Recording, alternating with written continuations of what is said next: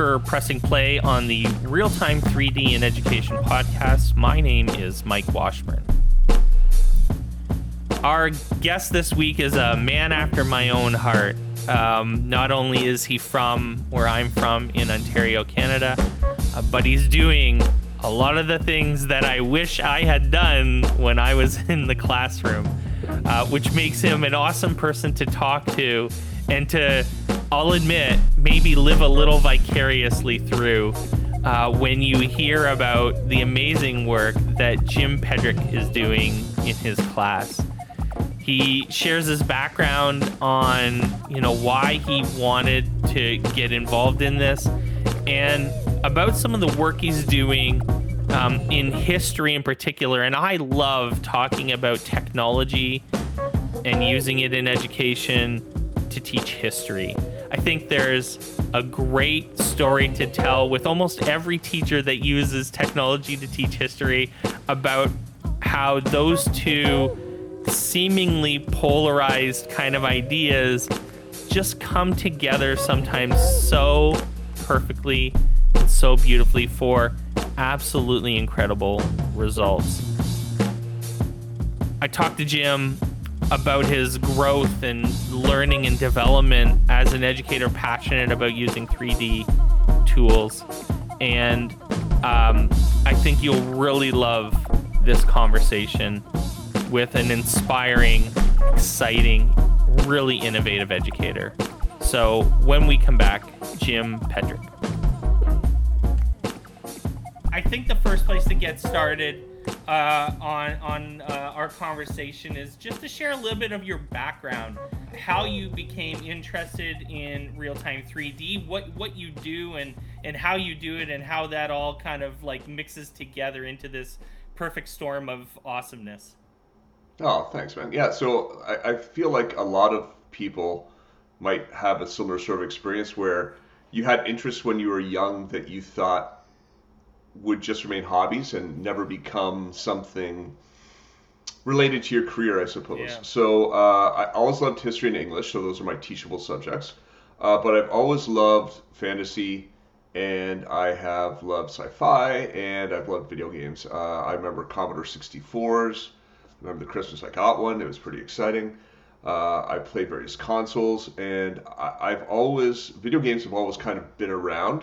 There's a period in my early teens where I wasn't playing them, but for the I was still into fantasy and all that stuff. Um, and so when I um, became a teacher, I, I really wanted to think about how video games could be used in a classroom because you know once you fall in love with the medium you see the potential yeah. and you want to see that potential realized in classrooms, right? So um, I started by um, trying to design in VRML, which is a very old language that was incredibly simplistic and allowed me to put, like I was trying, I, I still remember trying to design a town thinking like, okay, every every um, building will have just four polygons, right? So uh, it'll be one on each of the four sides, and I won't put a roof or a ceiling because that'll save me a lot of memory. You know, that's the sort of thing you had to worry about at that time, right? Uh, and then um, I, I, moved on to Flash for a while mm-hmm. uh, and tried to create some interactive active experiences with that. And it, I think things really took off when I tried to get students involved in that process too. So we made a few um, Flash games together where I would take care of the programming and the design, and they would um, do the research or play the characters. There was one super cool year where um, a colleague of mine, uh, his brother is a, an actor who regularly is, plays in Stratford, and he's actually done some video game voiceover.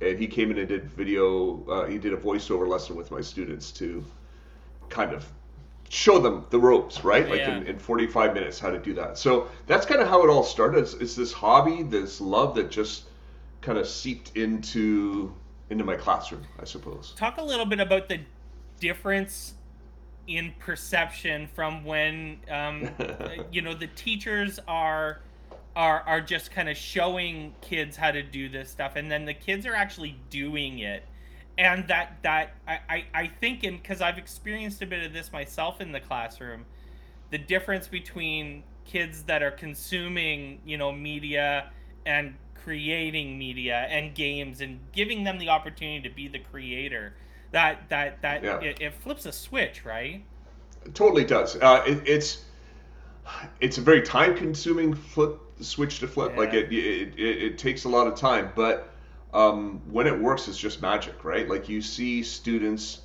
engaged in this process. You see them take ownership of. You see it matter to them, Mhm.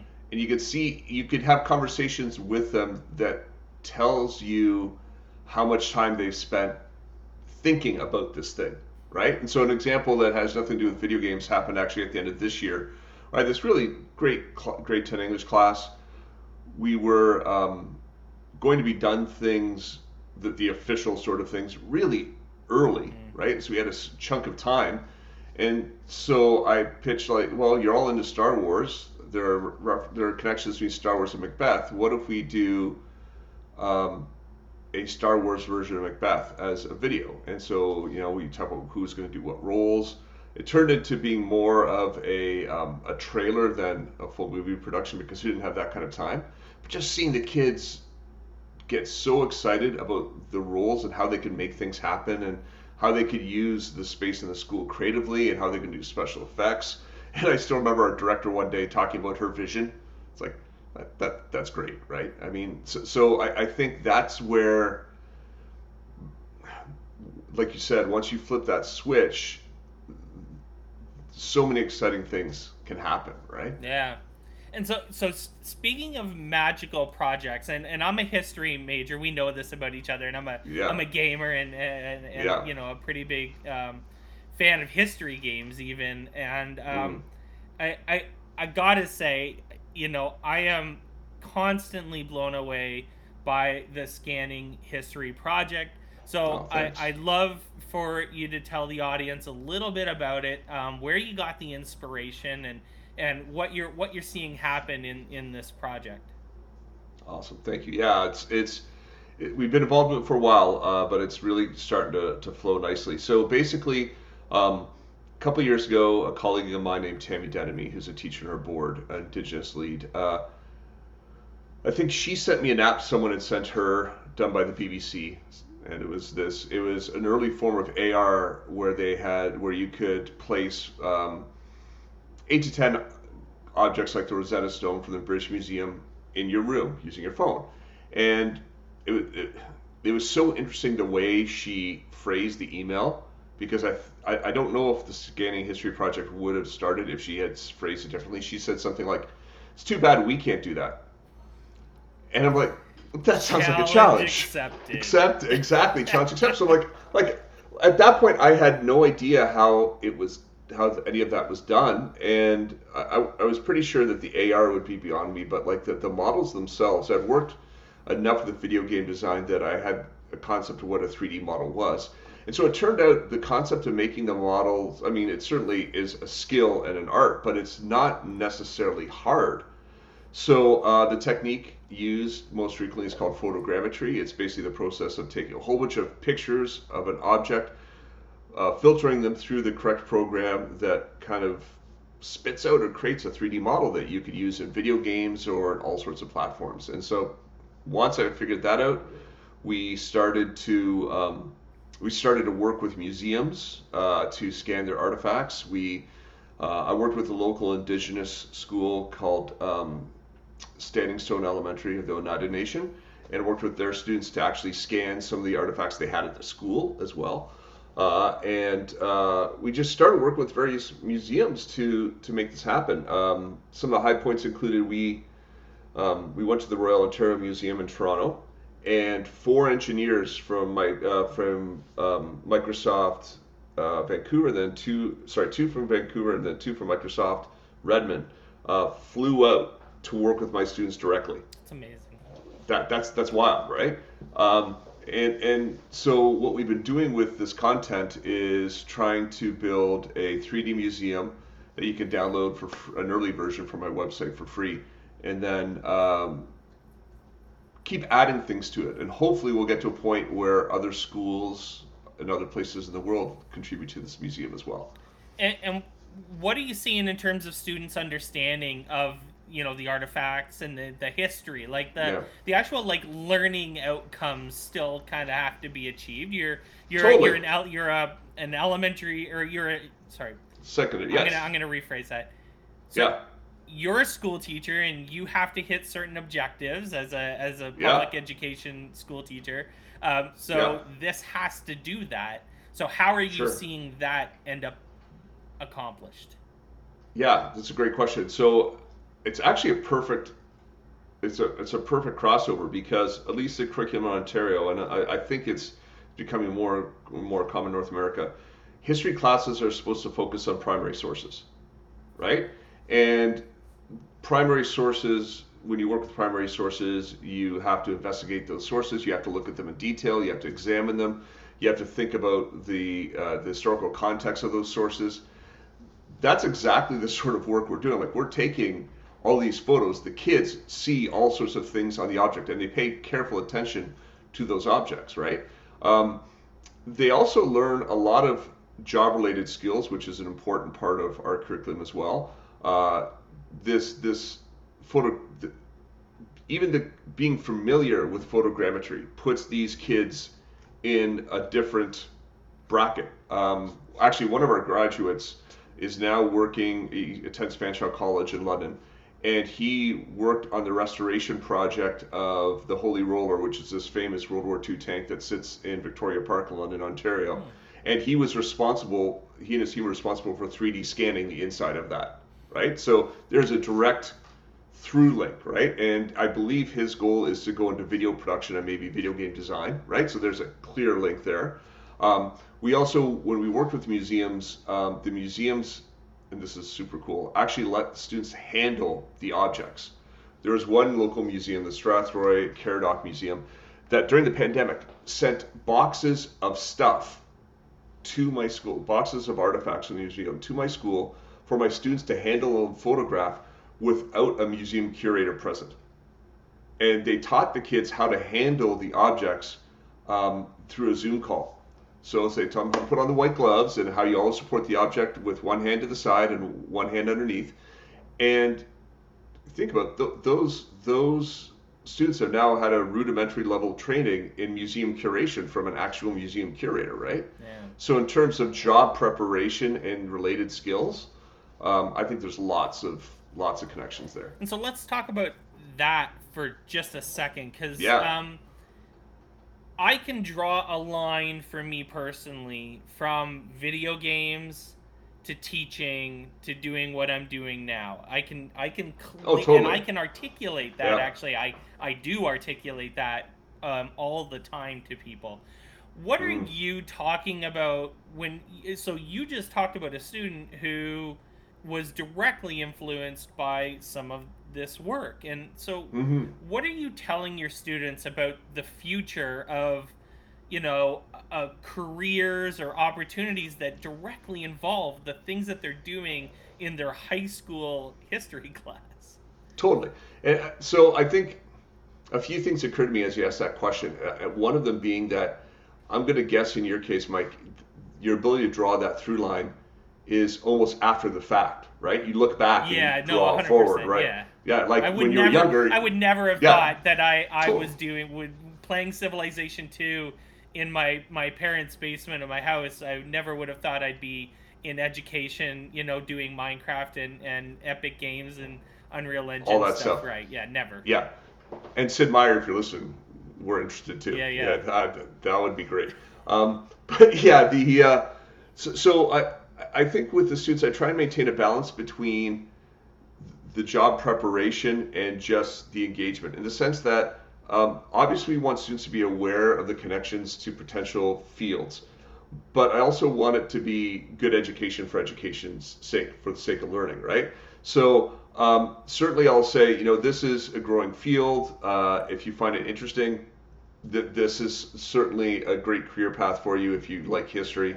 Um, I also mentioned the fact that you don't necessarily have to go into history to use this. It's connected to um, this kind of technology is used in medicine and geography and civil engineering and all sorts of different disciplines.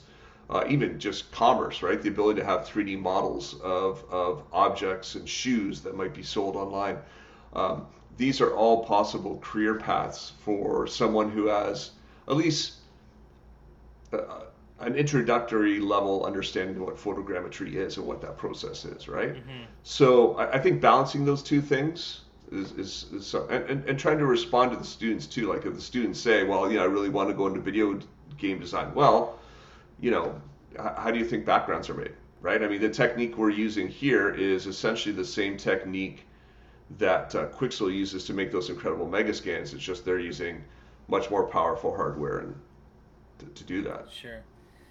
So switching gears for a second now, um, there's going to be a lot of people listening to these podcast episodes that are are feeling overwhelmed, uh, are mm-hmm. feeling mm-hmm. um, like this is this is something new that they don't want to let them pass by, and and I, I think that you and I both are um, pretty passionate about continuous education, um, yeah. and it, it seems to me that you take very seriously your own growth as an educator in terms of this. I, I think I constantly see you on Twitter, not just sharing about the projects that you're doing with your students, but sharing a lot about what you're learning and mm. your experiments and your failures and your successes.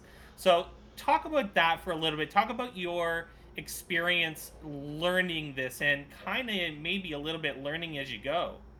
Yeah, totally. Um, yeah, so I, it's seriousness to some extent because it does matter, but I think it's also an excitement and a genuine desire to create things too, where uh, I like to learn new things, right? And I'm going to guess if you got into education, there's there's something about the process of learning that excites you. Sure, you, you would hope, hope so. right?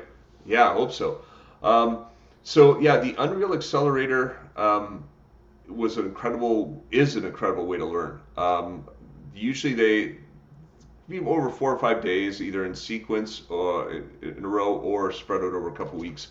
Um, usually, if any, I, I, think the Unreal Engine, because of its sheer power and, and, capability, can be a little intimidating for people. I totally totally get that. Um, even for someone like me who has a little bit of self-taught game design I don't call it knowledge, it's called just awareness. It can be an intimidating piece of software, mm-hmm. right? But it's also possible to learn how to do so much so easily in the sense that it's not like you don't have to know the whole program. I, I, I don't think you're ever going to meet anyone who uses every aspect of that of that program because it does so many things, right? It's it's used in video production, The Mandalorian. It's used in video game design. It's used in uh, in to do simulations in the military and in medicine and all sorts of fields. So you tend to find people who um, specialize in one thing, and, and Ian Southwell is, Southwell is a great example of that, right? Like he started out as a essentially as a graphic design artist, right? Who has learned uh, a great deal about the programming, and, and, now is an excellent teacher who can um, communicate so much and teach so much about that uh, about the the blueprints, the mechanics of, of, of that tool, but he still has gaps, right? He doesn't know everything, right? Uh, so I think for anyone who is thinking about um, the Unreal Accelerator, need to understand that with the Unreal Engine.